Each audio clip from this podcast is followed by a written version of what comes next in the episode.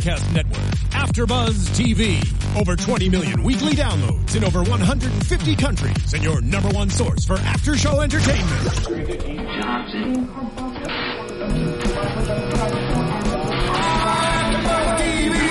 T V, the destination for T V superfans, producing aftershows for over three hundred of your favorite T V shows, interviewing celebrities and showrunners, and bringing you behind-the-scenes exclusives. All thanks to E! Entertainment's Maria Menounos, producer Kevin Undergaro, and internet leader Akamai. Now, let the buzz begin! Hello and welcome to an all-new U F C AfterBuzz T V. My name is Daria Bernardo, and I'm joined with my boys tonight, like always, Mister George Hermosa and Mister Jay Tan. Bonjour, lady. Bonjour. What's up? I missed my mask. Really? That wasn't your mask to begin with, by the way, number one. Number two, Halloween is now, Are you not what, supposed to talk about ago? Wearing the masks? No, that's Fight Club. You're thinking about Fight Club. You're not supposed not, to talk about Fight yeah. Club. You oh, can talk about wearing duh. the masks. Yeah. Silly me. You're not supposed to be seen taking them off. Okay. Which, man, clearly my wasn't. Improbability is amazing. That was really good. Yeah. It was sly. Not just a hat rack, my friend. Get anyway. It? Because my head's for hats, but it's I, also... I, I did okay. get it, George. You, I was right you, there You didn't with laugh, you. So I figured you, yeah. just, you just didn't get it because my stuff is hilarious. That. See? Mm-hmm. All, all of them. The studio audience. Sign on that. The studio audience thought it was funny, too. Oh, okay, guys. So tonight we're going to be talking about back-to-back fights over that happened over the weekend. Uh, Friday night, we had Sydney, Australia, Rockhold versus Bisping. That's U F C Fight Night fifty-five. And then Saturday night, we had U F C Fight Night fifty-six. Uh, in Brazil, that was a last-minute change-up, I think two weeks ago. Uh, it was supposed to be Jimi Manuwa versus Shogun Rua, and it uh, Jimi Manuwa fell out, so they replaced him with O S P. Mm-hmm. Yeah. Uh, Not to take away, though, because it was super exciting, but we will get to that later. Yeah. Last yeah, of the double yeah. shots for the year. I'm just, I mean, maybe you guys heard it just, you know, in my uh, my voice there. I'm done with these double shots for the weekend, you know, ten hours of, of M M A. It's a lot to watch. And we have to condense it into sixty minutes total. Which we will do for you guys right now. Because that's right what here. we do for you. We have that's right. uh, uh, Uh, fifty-seven minutes and... Okay, okay, we gotta go now. thirty seconds left. I had to wait for that. twenty-nine, twenty-eight, twenty-seven. Okay, okay. So what happened? Oh, oh my God, hold on. uh, okay, so let's start from the bottom of the Australia card. Um, weird hours because obviously they are way different time zone than us. Mm-hmm. Um, yeah. As Jay mentioned, they're the first of the time zones. Um, but let's start at the bottom of the, the main event. We had Soa the Hulk Palelei. Did you see he walked out with two Hulk hands? You guys were talking about that. I missed it. I, okay. I missed the walkout. So he, like, you know, the Hulk, he wears the green shirt with all the, you know, things on it. But he also walked out. You know those kids. Did he have Hulk hands? You yeah. know how the kids have the Hulk hands? I didn't the realize. The green Hulk hands. I know the one you're talking about. My man Mike you, Easton used to rock those too from uh, D C. Uh, really? Featherweight. Yeah, yeah, yeah. Okay, well, he, he comes he out with must those have two. Copied him or something. But, um... you know, the kids had when you punch and it makes that noise. Right, right. Anyway, he had one on each hand, which I thought was hilarious. And while he was walking out. Well, he's the Hulk, so He's the Hulk, he so he was repping it. Yeah. Speaking of his walkout, did you hear what song he came out to? No. What song did he well, come I out mean, to? Well, I mean, I'm like, because when you think about it, a lot of times, a lot of these fighters come out to these big, you know, hard rock macho you know, songs, songs, you know, the, yeah. the, the tough guy themes. Yeah, the tough guys. And then all of a sudden, he, he, Walt Harris comes out to something. I forgot what it was. And then Soa Palelei comes out to... Josh, you never heard of Josh Turner, your man? Can I hear it? You never heard of him? No, I, I no refresh my memory. About. I'm an old school guy, man. You don't like country? Re- oh, trust me. No, no, no, no. Refresh my memory. No, no. Baby, lock the door and turn the lights down low. I love it. Put some huh? music on that's soft and slow. Baby, you ain't ever to go. I hope you understand. Okay, we're down but, to but, but, but, fifty-four, no, fifty-six, fifty-three So I'm minutes. sitting there watching at home, uh-huh. like, man, this is, like, what kind of a walkout music is this? And then they show Walt Harris, and he's singing right along to the song, too. I'm not even joking. Okay. Go back to it. When Funny. they show Walt Harris, during his music, during the entrance, you see uh, him singing along, mouthing along to the words. Hey, there's, there's no harm in that. Um, I was rocking it to... Uh, Any, co- I always rock it, sorry, just distracted me. I always rock it to the country songs. I think that's really cool to work, walk out to country songs. Yeah, and I think that's I cool. knew I mean, what you meant. No, but it's like, that's more of a, like a, hey, let me set the, mute, the mood kind of Oh, uh, you think song. It's sexy time yeah. music? You'll find out later tonight. But, yeah, it, it's more like, so it's kind of like, wow, I never would have thought of this as a pumped up to get in a fight. Walk out kind well, of song. Wasn't it, wasn't it Akayama who came out to, like, not Akayama because he has his own, his, his regular theme, um, but somebody came out to We Are the World. Mm-hmm. Um, of course, Akayama has his uh, theme, a piece of classical music that right. is escaping me see, now. See, I can but. see it. Like, you're driving in your car, right? Mm-hmm. And, you know, every every genre of music gives you different vibes. Whereas, like, Uh, you know, you got the heavy metal gets you all pump, angry and mad, and then, you know, you have the, the pop and hip hop that gets you all excited and happy. It all depends what kind of mood you want to be in when you walk out there. That's Country true. Music, for me, reminds me of home, and it gives me, like, a sense of, like, security. So, like, me walking out to a country song would be, like, normal. Like, I would be like, okay, I'm, I'm feeling good. It makes me feel comfortable. I don't know. You don't like not country? Me. Um, yeah, uh, I'm not buying that. Although I do yeah. know, I I know guys that come out to country and, you know, to each their own, but, you know. You got to go old school, a la Andre the Giant. Don't come out to any song. That'll well, freak out your opponent. Yeah, they didn't really use uh, oh, that's use creepy. theme walkout music when uh, in the territories that Andre worked. Mm-hmm. But uh, you know, creepy. That wasn't really the strongest point of the Australia card. Anyway, I gotta say. Uh, but I thought, yeah, Josh Turner, good song. You were talking about Soa and uh, and Walt, uh, the big ticket Harris. Yes. Yeah. Uh, Soa won by T K O. You know, it's worth noting Harris actually. Harris won by T K O. Oh, excuse me. No, I had Soa winning. What do we do? We've got, we, we only watched the show, guys. But anyway, look, um, oh, worth mentioning to everybody of this. Uh, this oh, this was the first show in a long time where all the entire fight card went to uh, uh, went to a finish. No decisions, lots of action across the board, That's lots a- of great finishes, and it's really worth it for you guys to uh, to check out on Fight Pass. Yeah, I mean that's eleven finishes on one card. That's mm-hmm. insane. It was uh, it was all over my social media. It was blowing it up. It was uh, giving me some spoiler alerts, of course, but and I want to double check here. Yeah, I'm looking at the rounds, guys. On top of that, you know, you're not getting just simply one round, uh, one round finishes. Most of them, I think, actually uh, ended in round two. Other than uh, one, yeah, two, three, there's only four. One fight that ended in round three. Everything yeah. else was one or two. Yeah, so you know, you get your bang for your buck, and you get bang for your buck. So um, this was really one of the more fun matches, uh, more fun cards to watch. Uh, headlined, of course, by that great grudge match, Luke Rockhold versus uh, Mike Bisping. So entertaining. But before we get to that, yeah. I am I am wrong. Jay Tan, you are, of course, right. Soa Palelei v- defeated uh, Harris say, via T K O in round two. Yeah, I didn't remember Harris Which, giving that, giving a post-fight. If you look at my notes, I have it written right. I just said it wrong. So my apologies. There guys. You go. Um, Fair enough. But, no, that was a super good fight. Um, Soa mm-hmm. Palelei dominating the ground, of course. Uh, definitely trying harder for the takedowns. Finally gets it and finishes Harris with some punches on the ground there. Yeah. Um, the next fight is one of my favorites. Uh, did you guys enjoy this one? I thought yeah. this was my favorite fight of the entire main card. Oh.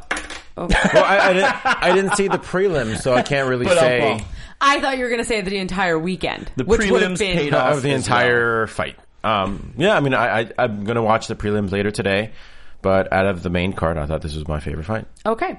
Well, it was Robert Whittaker versus Clint Headbussa Hester. Headbussa Hester. I, li- I like Headbussa Clint Hester. Hester. I liked him. He was on, uh, I think, was he on Team Sonnen in the Jones versus Sonnen uh, uh, season of uh, Ultimate Clint Fighter? Clint Hester? Yeah. I think you're right. I have a note about him being a veteran uh, of thirteen and seventeen. I'm not sure if he made it on the. Oh no, he was John. thirteen. He was John Jones's. Okay. He was John Jones's uh, yeah. first number one pick. Oh, okay. Um, and that guy looked looked somebody somebody a force to be reckoned with in that season. Really? So I was like, man, I know that this guy's he might I, he he lost early, so he wasn't able to. Advance. You know, advance, but I knew that he was still going to get picked up. This guy showed a lot of promise on the show, and I was like, you know, I hope this guy has a good career. He's he's been having a good career so far. Yeah, I mean, right. even though in a loss, I mean, he still showed a lot of promise, and again, a very very entertaining fight. It was a super entertaining fight. The one thing that stuck out to me, though, I have to say, is Robert Whittaker's boxing. Um, I think whoever was commentating at the moment mentioned it. His footwork was that of a boxer. It wasn't mm-hmm. really that of an M M A fighter. Yeah. Um, it was so smooth, just the way he glided around the cage and kind of stayed just out of Clint Hester's reach, mm-hmm. but still uh, maintained a good distance where he could get in whenever he wanted to. Yeah, yeah. Really it was a nice competitive match between the both of them. Uh, Hester was landing some great, yeah. Uh, I'm thinking about that spinning, spinning elbow. elbow. Oh. It just cracked. Yeah. Um, Vicious. I had, uh, I gave Whittaker the first round. Um, I think he probably did a little bit more. He dropped Hester and uh, had him against the cage for some ground and pound. Um, but it struck me that, like you said, they were moving really well yeah. around. They looked bigger than eighty-five. And, uh, you know, I, I think in the post-fight... Um, Someone dropped uh, down. Dan Hardy. They? Well, Dan Hardy won. He, uh, sorry, Dan Hardy. uh, Dan Hardy was interviewing Robert Whittaker. Robert uh-huh. had uh, he was the Tough Smashes. He was the on winner. that season. Yeah, he was the winner at one seventy. Right. But he's gone up because initially, for whatever reason, this is one of the rare moments, guys, that you would go on a reality show like Tough and cut weight. Normally, most people fight up.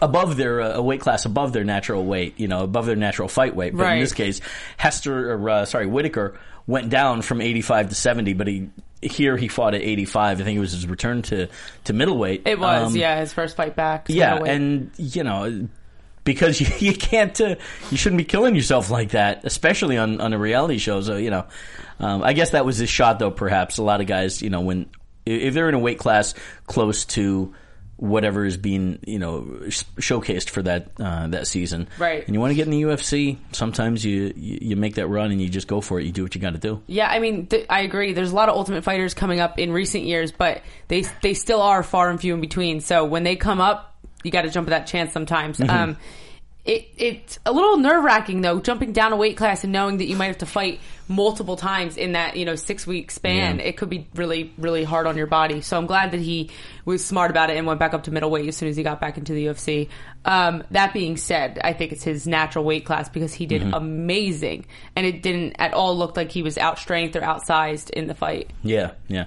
Clint, Clint uh, could probably go up. He looked like he looked big for, for middleweight. Yeah, he did look. Perhaps like... then again, though, he might be uh, if he fought at two oh five, he might be uh, a small two oh fiver. He would definitely be a small two oh five. I mean, he's six two. Yeah. I think he's so one of those guys that's kind of just hangs the in the middle and yeah. could go either way. Yeah.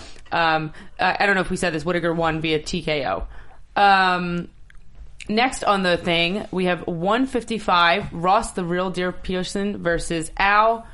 Is that Ragin? Mm-hmm. Ragin Iaquinta. Ragin I don't know Iaquinta. Where that came from. Ross Pearson, another Tough winner. Mm-hmm. Yes. That's right. I remember watching him on Tough because I just watched it not too long ago. That was uh, Dan Henderson versus Michael Bisping, right? Right, wasn't he? Was yeah, it? I believe that's yeah. right. Wh- which team was he on? I want to say Bisping. No, U K Bisping. Versus, was it, I think it was like season seven or so? Yeah, it was two thousand nine. Okay. Because that was when they fought. It was July eleventh, two thousand nine, U F C one hundred, where Dan Henderson knocked out Michael Bisping. That's right. One of the greatest K Os of all time. Yes. Go back and watch it, guys. Where can you watch it, guys? I don't know. Probably somewhere. Fight Pass. I'm sure it's on repeat somewhere on T V. U F C dot com slash Fight Pass for nine ninety-nine, and I didn't really have That's any good... Uh, for, oh, okay. I, I, have, I see what you did there. One, the, so or can you watch it? it? Okay, yeah. For nine ninety-nine, you guys can watch it on Fight Pass. Um, anyway. Somebody stole that gimmick from us. No kidding. Yeah. Go back. Hey, Paul, we were doing that first. Just saying. All you, right. You tell him, Jay. uh, Al won uh, round two via T K O. Uh, a tough enough final. Tough enough. A tough finalist. Tough, tough finalist yeah. versus a tough winner. Yep. Yeah, exactly. Um, so they said like that Ross match. Pearson. I, I like this match too. They said that Ross Pearson had been working with Dominic Cruz. Mm-hmm. Um, really kind of developing a similar style to Dominic Cruz. That kind of.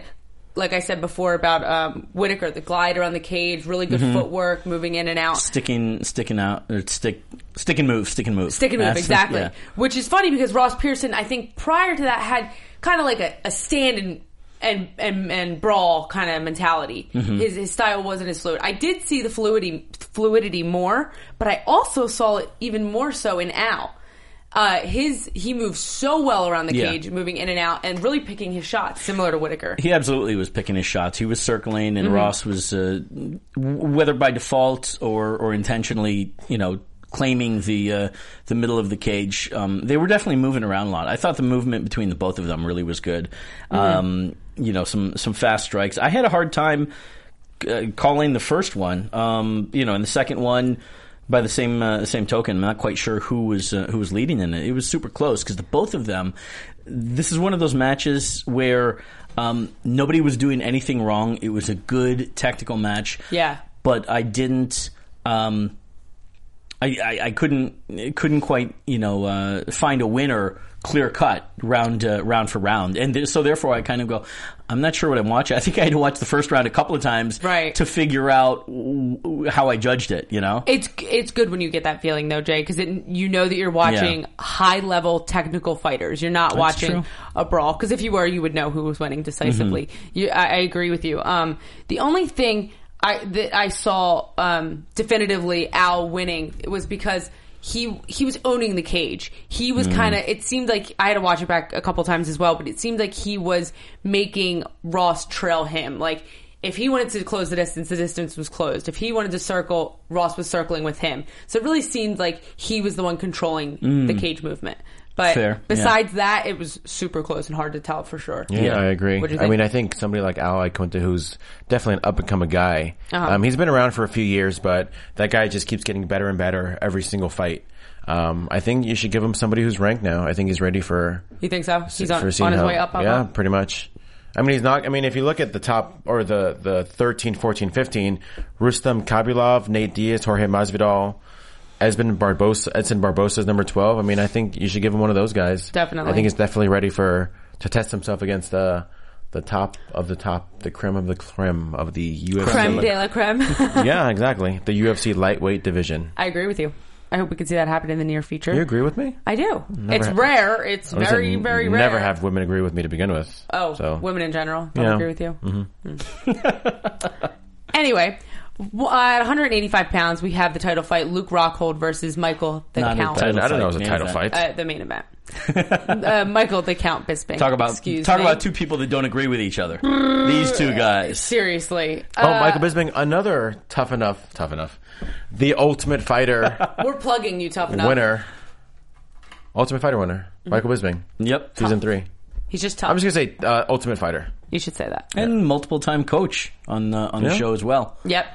Yeah. Mike is uh, by far definitely a uh, you know a veteran of the show. Mm-hmm. Um, this history, this match, though, Rockhold and Bisping goes back quite a ways. There was a really interesting uh, bit of backstory to it. Um, years ago, I, w- I wish I could remember exactly the date, but uh, Luke Rockhold, um, I believe...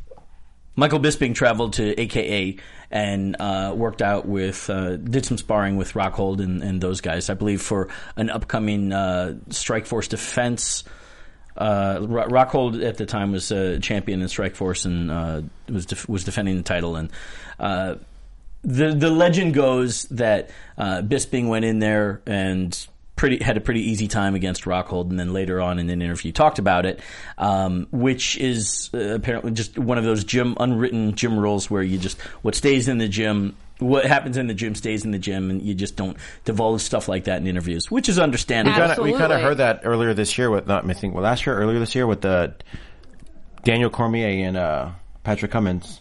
Yeah, that's another that's one as well. Yeah, yeah, yeah. Again, so you've got the storyline, you know, about breaking the uh, the golden rule among fighters. It's, Silence is golden. It's definitely a golden rule. I mean, it's just like yeah. we were kind of uh, talking about this last week, how boxers bring in specific sparring partners, right. sometimes even pay them if they're high level enough. Um, right. Guys like Floyd Mayweather, they don't just spar with teammates. And, you know? and they don't talk or socialize. They just go in, spar, and And that's off. it, yeah. yeah. And that, that kind of relates to that. It's like... Yeah. Um, going in there and sparring with somebody, especially when you guys are both in the U F C and both, you know, ranked. Well, at the time, Rockhold wasn't. He was in, he was defending his title okay, in Strikeforce. Right, but st- but, but still, when you're high level guys like that, sure. and you know yeah. that, you know, oh, I could be fighting the guy at that gym or that gym, and he's going back yeah. and telling people how I spar. It's just like you just keep it, to, yeah. you know. Well, you know that was that happened in an interview. Bisping, you know. Divulged that little joke, and by by all rights, I, I'm not sure if I if I actually saw the footage or not, but. You know, this is one of the things with, with Michael Bisping. He kind of, in, in in full fairness, he apparently said it kind of as an offhanded joke. and just kind of, you know, wink, wink to the camera. Um, that's a lot of, you know, the Brits are known for their very dry wit, you know, and yeah. you either get it and you go on with it, or you don't, at which point that person becomes your sworn enemy. And it obviously rubbed uh, Luke the wrong way. This built up to a couple of uh, built up to quite a bit of uh, um, several years uh, later, I guess, of you know animosity between the two of them, and finally, it's come to loggerheads. The both of them being in the U F C and in the within the top ten, you know, there was the right time for this match, and so they built a, a nice little storyline and feud off of this. And then uh, there was a story about Rockhold. When Bisping fought Kung Lee in Macau not too long ago, mm-hmm. uh, Rockhold stepped to Bisping and I believe his dad as well at a coffee shop really? in the hotel lobby. I don't know. And that. yeah, and proposed this. Uh, proposed. I think the match was in talks. It, it hadn't been uh, secured yet, but Rockhold offered to put up his fight purse and win purse against Bisping. If uh, with the, the criteria being that Rockhold would the bet being Rockhold would finish Bisping in the first round, so even if Rockhold won in the second or third, Bisping would get the whole uh, the whole kit and caboodle there. Well, I'm glad that they didn't go for that. Yeah, it apparently because he would have lost know, his purse. Bisping did not go for it. Yeah, that's the thing. He would have lost his purse, but still, you know, won the match. Right. You know, um, this was a really exciting one as well. Um, I think. It started out with the both of them really uh, throwing. Again, kind of like Pearson and Iaquinta, they weren't brawling constantly. It wasn't your Griffin Bonner. But uh, both guys were very uh, calculated, uh, deliberate with their punches, uh, with all of their strikes, actually. They're mixing up quite a bit. Um, and I, I thought it was a great technical fight. I gave Bisping the first round. Uh, and then early in the second round, uh, let's see here. Um, Rockhold landed a, a straight left, drops Bisping, uh, and, and Rockhold just jumps on the opportunity on the ground, sees, uh, sees a shot for a guillotine, gets it, and rolls to top position even, and, and chokes out Bisping with a... With one uh, hand. Yeah, one with, arm. A, with one, one arm. Yeah. One-armed guillotine from top position, which is not easy to keep by any means. Definitely not, especially not against a guy like Michael Bisping. Um, I gave round one to Rockhold. Did you? Ironically, I didn't think it was uh, super decisive. I gave it to Rockhold. I gave it to Rockhold. Really? Um, I felt that Rockhold, the entire fight, owned the center of the cage. He was so... If it, I don't know if it had to do with his mentality and his demeanor that mm-hmm. made me give him the round, mm-hmm. but he seemed way more confident. A bit and, more cage control. Yes. And uh, just, just more confident in the cage yeah. as well than Bisping. See, He's, that's the thing. I I used to believe a lot more in cage control in terms of owning the center of the ring, but now I n- not as much. I realize that it is um, – unfortunately, you, you have to you have to focus on the strikes, who's – Who's striking? Who, whose significant strikes are, are landing cleaner, or right. strikes in general? You know, and who's amassing more of them?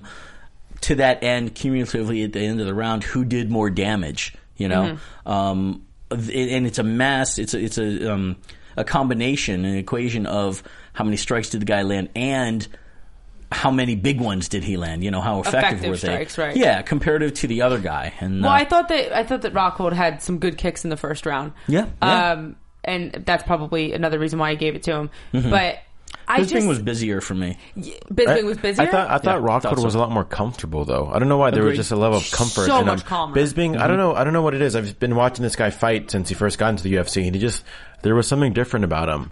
Um, maybe it's wear and tear of the cage, because he's been there for a long time. He fights, and he's not even one of the, he's fight, one of those fighters that fights a lot. Frequently, mm-hmm. yeah, He fights definitely. a lot. Um But I don't know, there was just something about him that it just didn't seem comfortable, comfortable to me. It just, maybe he was moving around too much. He was trying to stick and move, maybe too focusing too much on the footwork, right. too focusing on the boxing. I, I think, I think. I would have to go back and look at his previous fights to, to compare them properly, but, um, I did notice that he was significantly uncomfortable. Like Rockhold just had, was just more calm. He just was just kind of picking his shots, waiting there. Bisping just kind of yeah. looked a little too, you know, out there. There, you know, that can be a psychological thing. I think, unfortunately, yeah. you know, in the, I in the judging no, no, criteria. I mean, that, that might be their style, you know, but... Yeah, there's, you know, style, there's, you know, one part of the whole kit and caboodle, the whole pie, is is style. You know, how does a guy fight? You see this with Machida. He's a guy that likes to play the outside of the cage and stick and move, you know, and, and pick and choose his, uh, his strikes. And some judges will be able to see whether he's winning or not, if he's winning the striking battle, you know. Uh, other people will say he's playing the outside, therefore he's on the defense, and he's constantly running, he's on his bicycle. And I don't so, – sometimes, you know, it's a subjective thing. I don't necessarily think that you can only decide based on how the guy is circling around the cage. You've also got to look at how the guy is striking, if it's effective or not, and how is the other guy doing in comparison to that. What's his reaction to – yeah, exactly. Yeah. And I get it that psychologically, if somebody is calm and owning the center of the cage and the other guy circling around can't get a foot on the guy, I understand how that can look like – He's uh, the guy in the center is winning the match. Right. And sometimes that may be the case, you know. Wasn't for me in this case. Speaking on Lyoto Machida versus, like, Weidman, for example, that mm-hmm. fight, like, I felt like Lyoto Machida was running. I felt like he, yeah, he might have been trying to feel out the fight and, and to play, you know, the outside of the cage. But to me, it look, it didn't look, it looked defensive. It didn't look mm-hmm. offensive. And that's where I would deduct points from Machida and give them to Weidman yeah. in that scenario. Uh, similar to Rockhold and Bisping, I didn't think that Rockhold was being, you know, I don't think he was running or playing the defense. I think he was being calculative and right. really I thinking agree. about his shots. And he was, uh, but Bisping as well. Landing. Yes, he being was on the yeah. outside. Um, I th- he was the busier one. Um, I think he, uh, um, yeah. He, but it seemed like he was busy in a d- defensive way. Almost, he was counter striking, which well, you're not allowed to take to. away from, exactly. You're, absolutely. Talk to Chuck Liddell about that. Absolutely, that's a great example. Um, It's funny because we talk to Big John McCarthy every time we see him about the judging criteria sure, and yeah. how it's, you know, it's not black and white yet. It's not. There's so many gray areas and there's so many opinions yeah. in our judging system still. And that's something that I think about. I'm like, okay, so what if you have one of those guys that just keeps a stone cold killer face no matter how hard he gets hit? Mm-hmm. Where, you know, where do you go with that? Again, it's a subjective oh. thing, and that can affect a judge's criteria. Absolutely, these are human beings making the best educated determination and conclusion that they can. Absolutely. You know, it's not, unfortunately, it's not a, a computerized uh, thing. Maybe it should be, and eventually down the road, you know, possibly we'll get into that, you know, huge algorithms and but, stuff. But uh, it's always going to be argued. You know, fans are always going right. to be talking about if their guy didn't win, they're going to be arguing for why their guy should have won. And right. we're going to have a conversation about that in depth on the next uh, the next card, of course.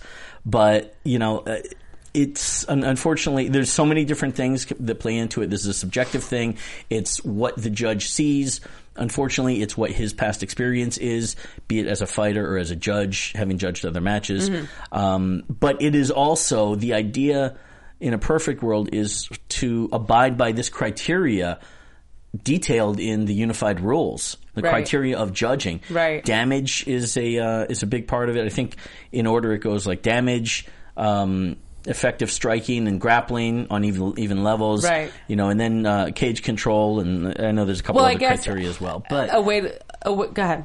No, it's uh, unfortunately, unfortunately, no one you, you can't please all the people all the time. Absolutely, and it's like we've said a million times: ju- the judging and the reffing. It's the hardest jobs in M M A. I mean, come on, yeah, it's Se- thankless seconds job. of fighting. Yeah. Um, It, there's so much to take into account, especially uh, being their cage side. We're not their cage side, so of course mm-hmm. there's other factors that go into play.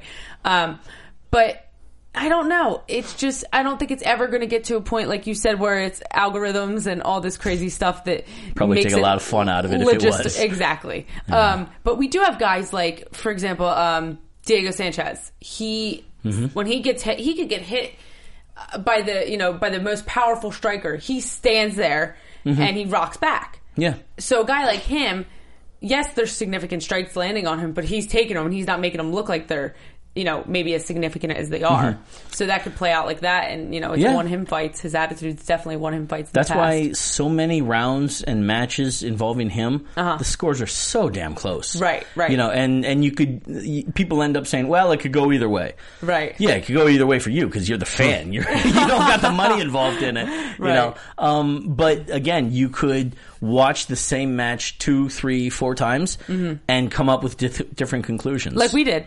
Like we did. did in Which that we match that we're going to talk about soon. Eventually. But I, yeah. I, I do got to give props to Luke Rockhold, though, because I'll say it once and I'll say it again.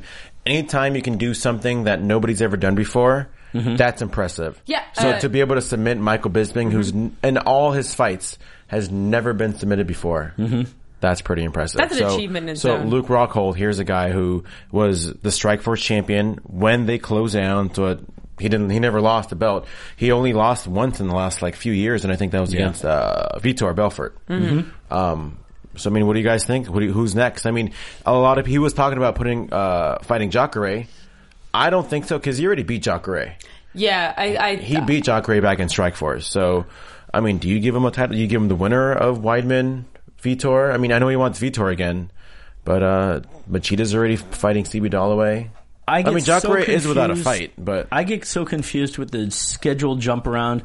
Uh, Weidman Belfort is now January. January. No, end of February. No. Isn't it in L A? February twenty-eighth oh, yeah, yeah. in L A. Okay. Yes. So we've Rousey got one, two, three, four. We've got about four months. Uh, the U F C doesn't have anything set up for... Well, no, they... So if you actually waited until after that, you'd have to give Weidman at least... Or the winner, I should Probably say. July. At least four months break, three months break to get ready for another fight. Yeah, give him a, a month's break and then uh, two months, tra- two right. to three so training. I mean, yeah. the only thing like that does months. make sense is maybe Jacare, maybe Yoel Romero, maybe... Oh, that's interesting.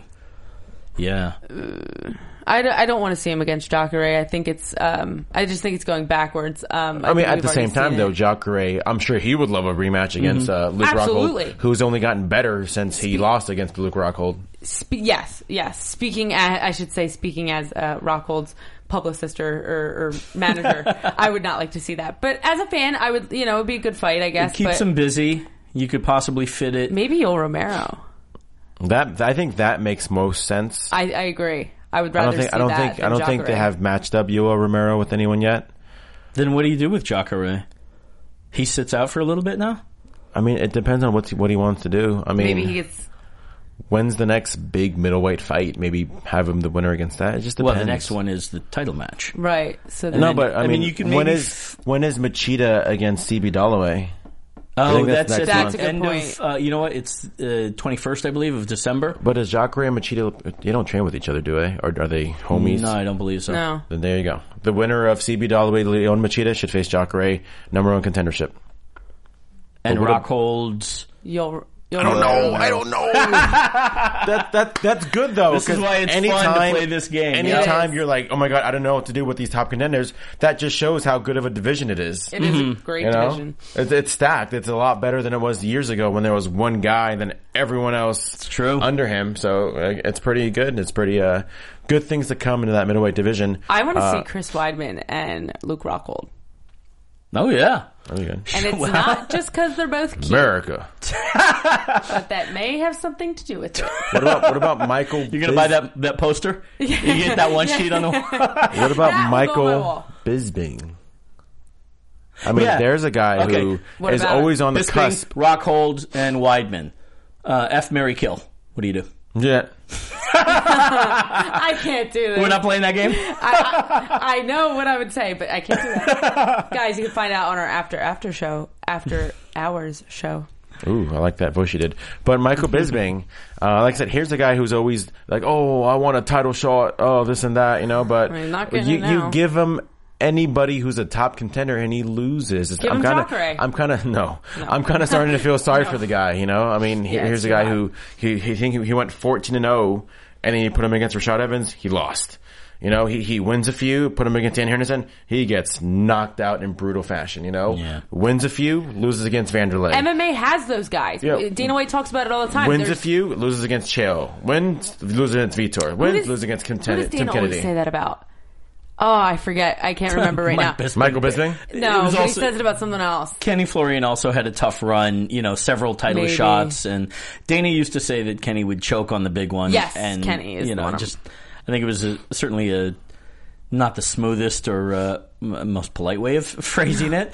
Um, but, yeah, that and, you know, Joe B as well, Joe Benavidez. Uh-huh. Um, or I'm sorry, not Joe B. I'm, I'm thinking of uh, Chad Mendes, you know, another guy who's just top – pound for pound guy. Oh, that we has just saw him yet. perform though. Yeah, Uriah, exactly, and that's my point. Yeah. Uriah Faber's like that too. A, a top guy, yeah, that has good point. Yeah, has never won uh, U F C gold yet. Right. You know, and the longer we go, uh, bigger a question whether it'll actually happen or not. So we will see. But yeah. let's start. Let's get to, over to the Brazil card. Mm-hmm. Um, so it was supposed to be Shogun versus Jimi Manuwa. Uh, Jimi Manuwa pulled out two weeks out. and Ovin Saint Preux took over. I believe O S P was already scheduled for this uh, this match, yes. this show, correct? He was already on the show. Got they it. just bumped him up and gave mm-hmm. him that title shot. Yeah, um, big step up to tackle. You know, when you're yes. when you're an up and coming guy and you get a last minute notice to replace to face somebody at the level of and then legacy, I think more so of of Mauricio Shogun Rua. Um, that's yeah, that's kind of a, a checkup from the neck up. You know, how much do you really want this thing? Yeah, I mean, it's funny though. It's funny you say that because Shogun is ranked number nine and O S P is ranked number ten. So in rankings, mm-hmm. it doesn't say that much. But yeah. you're right; it's a, definitely a veteran versus. Um, this looked like it, it kind of ended up being a, a changing of the guard match, which I think a lot of people uh, previously, you know, uh, Shogun versus uh, Jimi Manuwa. Um, I think some people saw that as a, as a bit of a squash match, frankly. Right. And uh, to, to help build up Shogun, get him a good win. Um, and then you've got O S P jumping in there. And frankly, I mean, Jimi Manuwa, that could have been, a, it would have been a big upset, changing of the guard match as well. Mm-hmm. But, you know, with O S P, um, it, that's clearly what it became, you right. know. In, in in retrospect, when you look at I'll, that match. I'm going to run down real quick. We only have about ten minutes left, unfortunately. But I'm going to oh, start no. from the bottom and uh, give you guys some results. So in the strawweight women's division, which uh, Jay and I both thought the same thing. I thought this was, was the first strawweight women's fight that I had seen in the U F C. But there was one prior a couple was months it? ago. Yeah. Um, but Juliana Lima versus Nina Ansaroff? Ansaroff, yep. Ansaroff. Mm-hmm. Uh, Juliana Lima won via unanimous, unanimous decision. Mm-hmm. Um, really good wrestling and really good jiu-jitsu by both girls. Yeah. And they're both super aggressive. Um, if you guys didn't see this fight, definitely go check it out because the strawweight division, strawweight women's division is definitely uh, going to be on a hot, hot run come uh, come December, December twelfth. So yeah. it's definitely something to look into to see these girls. Um, then we had Claudio Hannibal Silva versus Leon Rocky Edwards. Yep. Uh, Silva won via decision. Split decision Split there. Split decision. I had that. Uh, I, I, I felt a little bit torn on that one. I had it. Uh, it was the scores were twenty-nine twenty-eight, twenty-nine twenty-eight, and twenty-eight twenty-nine. I had Edwards taking the first two rounds. Okay. Uh, I thought he was uh, busier, better striking, um, but they. Yeah. Uh, Silva was he was going for a lot of takedowns, but he was shooting from so far out. It right. seemed. Yeah. Um. I think after that one scramble that they got into in the beginning, I think he lost some of his gas tank, mm-hmm. and it, it caused the rest of his shots for the rest of the fight to be very sloppy because yeah. he he would kind of like dive in for these uh, ankle shots, and mm-hmm. he would land on his shoulder, and then he would get back up, and it was kind of yeah. looked messy, very unorthodox, but hey, it worked for him, so yeah. uh, kudos to Silva. But Leon Edwards nonetheless looked very good as well. Um, yeah. Then we had Warlley Slingshot Alves versus Alan Brahma Jouban. Uh, we had Alan on the show a couple mm-hmm. months ago, if you guys were watching us then. Uh, he is an awesome guy. He was a male model, a very successful male model, mm-hmm. uh, turned U F C fighter. And this was his second fight in the U F C. Yeah, this was the big controversial match. Yes. Uh, that we were talking about a little bit earlier. Uh, War- Warlley Alves uh, won Ultimate Fighter Brazil three at one eighty-five. Uh, he was undefeated, eight and oh. Going into this match now, nine and oh. Uh, he won by unanimous decision, twenty-nine twenty-eight across mm-hmm. the boards. And a lot of people, even the Brazilians themselves, were uh, were booing the decision. Uh, really interesting match to study. And, you know, uh, of course, us being if us being in Southern California where Alan is uh, lives and, and resides, I know my Facebook feed was blowing up like crazy. Mine was going nuts. With Mine it being was not a robbery, a robbery of uh, a robbery of the uh, of Alan uh, via the judges, feeling that Alan won rounds uh, two and three. Uh, Claudio, or I'm sorry, War- uh, Warlley Alves winning round. Let me just one. say this: uh, me and Jay had a funny situation. The first time I watched it, I was like, "Oh my god, Alan Jouban should have won. That's bullshit." But I was bartending while watching it, so I didn't really see the whole thing. Um, bartending, but but not bar drinking, right? No, not bar drinking, just bartending. And um, and the first time Jay watched it, he thought it was a fair decision. The uh, the right person won. Well, I. I I scored it twenty-nine. Yeah, I scored it twenty-nine twenty-eight for uh, for Alves. I right. thought Alves did just barely enough to get that. You thought it was uh, close, but you for, still had it for Alves to get the second round. Yeah, right. Now the second time we're watching it together, we both kind of saw each other's uh, opinions more. The other side, yeah. Yeah, I really saw that. Um, you know, Alves did win it. Um, still not definitively. It could, it could have been a split decision in my mind. But um, he definitely won it. And then you saw a little bit more for Jouban the second time around. Yeah, so here's the thing. As, yeah. as we've talked about in the past, twenty-nine twenty-eight means that two judges... Uh, I'm sorry, no, all three judges gave one person two rounds, and the other guy won one round. So in this case, it was very close, um, very uh, straightforward. Rounds one and three. Rounds one, everyone seems to give uh, give it to Warlley Alves, and that's fair enough. He almost finished Alan early in that round. Yes. It was easily the toughest challenge. Somehow Alan was able to get out of it, uh, survive the knockdown and uh, the guillotine choke, and still didn't look gassed, and still maintained his came uh, back and, and held his own. Definitely. Now, round three. That was all Jouban. Uh, by that point, Alves didn't really have anything and was not pushing the pace nearly as much as as he had previously in the round one, nor that uh, compared to uh, Jouban in round three. Um, so it comes down to round two, where uh, I believe, correct me if I'm wrong, but Alves got a takedown off of a kick. Jouban threw a kick. Alves yes. got the takedown and was on top of him for close to half the round. I'd say just about two minutes, two minutes thirty. But Jouban was able to lock on uh, mission control, which is a kind of uh, control from bottom, uh, using your foot, wrapping your foot around the guy's back and, and holding it there. Your leg, yeah. Yeah, yeah. And, and throwing punches and elbows and was busier.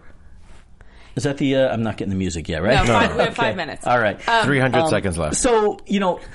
From the dr- from, um, Jouban was busier, landed more strikes from bottom, but Jouban was on bottom and Warlley Alves was on top. Now, to an uneducated judge or somebody that's not familiar with tenth Planet Jiu-Jitsu, um, right. they could possibly, or, or maybe Jiu-Jitsu in general. I'm not versed as well in the politics of Jiu-Jitsu, but um, there's a debate whether the guy in control is the guy on top or the guy on bottom who is being more effective and controlling the guys on top. Yeah. And I, that's what I think it came down to. I have to. always been a strong supporter of wherever you're do, whoever is doing the most damage is in control. Mm-hmm. I don't care if you're in guard, half guard, mount, whatever it is. Yeah. When you're doing the most damage, you're in control. Mm-hmm. Uh, bottom line. But guard, half guard, mount is all top position. We right. got to talk about the guy in the bottom. That's the thing, and that's what I think. Right, but like, say, say, say you're in uh, side control, mm-hmm. or, or even say you're in half guard and you're on the bottom. Okay, but you're landing nice elbows from the bottom, and the yeah. guy on the top's just holding on to you. Yeah. Please don't elbow me again. Please don't elbow me again. The guy on the bottom's winning.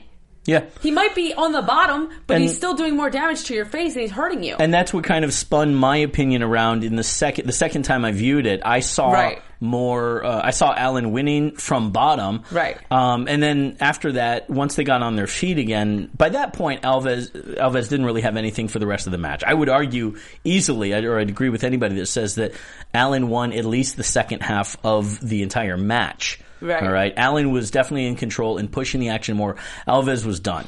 Um, there were some issues with a, uh, a questionable groin strike and a couple of a couple potential eye pokes. eye pokes. There was a bunch of nonsense. But. To me, I'm not gonna. I'm, I'm not even gonna put that into the criteria of judging. You, as far as I know, you can't. That those things, those fouls, unless the referee decides to dock a point from the, from the fighter, yeah. that's not a criteria. For someone to win, to win, uh, I don't think anyone counted against either opponent. Right, but right. Bottom line, uh, guys, go look up Mission Control if you don't know what it is because it's really interesting. Uh, I I'm going to compare it right now. I might get some hate for this, but I'm going to compare it to being in a triangle without being choked. You can be in a triangle, but you know it's not tight enough, so you're not mm-hmm. being choked, but you're still in a triangle, or maybe a guillotine, or or yeah, exactly. Okay. So. They have you in a hold. Right. It's, you're dominant. They are being so dominant over you. They could punch you while you're there. Mm-hmm. Same thing with Mission Control, guys. He has his leg around the back of his neck so that his head is crushed up onto Alan Jouban's uh, torso area. And he's beating him in the head, and he landed some nice elbows from there. Yeah. He's winning. But I do see what the judges were seeing because as soon as they got up... Um, you saw the damage to Alan Jouban's eye that had happened yeah. prior to the takedown. I agree with Daria. Um, I think that's probably what it was, was damage. Yeah. I think it's just the fact that he was kind of on top and control for the first half minute. Then for the last half, or first half round, for the last half of round, it's kind of like, well, they're just kind of going back and forth with Jouban kind of getting more strikes. Yeah. It could have gone either way. I mean, honestly, as much as I hate saying it, I did have, I did give the fight to out to... Alves. Warlley Alves, yeah. yeah. Yeah. And one more thing right before we go up to the to the main card, uh, main event.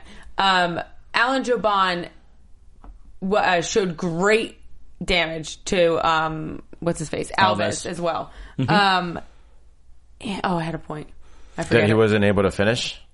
Alves was looking the worst for wear. Yes. You know, we talked to a there couple There was a couple times where he could have finished him. Yeah. Yeah. Yeah, that was... A lot of openings. There were... A lot of openings. The second half, Al, uh, Alan Jouban would uh, would push the pace on Alves and had him on Queer Street, had him wobbling, you right. know, ready to get knocked out, and, and he wasn't able to... Whether it was because he couldn't catch up with him, couldn't land the right strike, and hit the button on the chin, whatever. Uh, right. Alan did, was not able to, to secure a finish on Alves, and I think he probably could have otherwise. I agree. Jay, real quick, we're going to get wrapped up here. Uh, Shogun Rua lost an upset, guys, to O S P, last-minute fill-in, but he definitely was not last in line. A uh, beautiful left hand by O S P. Mm-hmm. Shogun fell, and he finished it with some punches on the ground. It's a good thing that match was so fast Thank because we needed to talk about this. Exactly. Alan Jouban, great fight. We hope to see you on AfterBuzz again soon.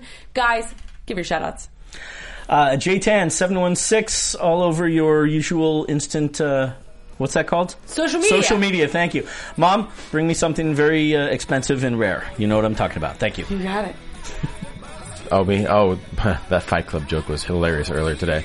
Um, you can find me at G Hermosa on Twitter and at Instagram. And on Twitter and on Instagram at G Hermosa. G H E R M O Z A.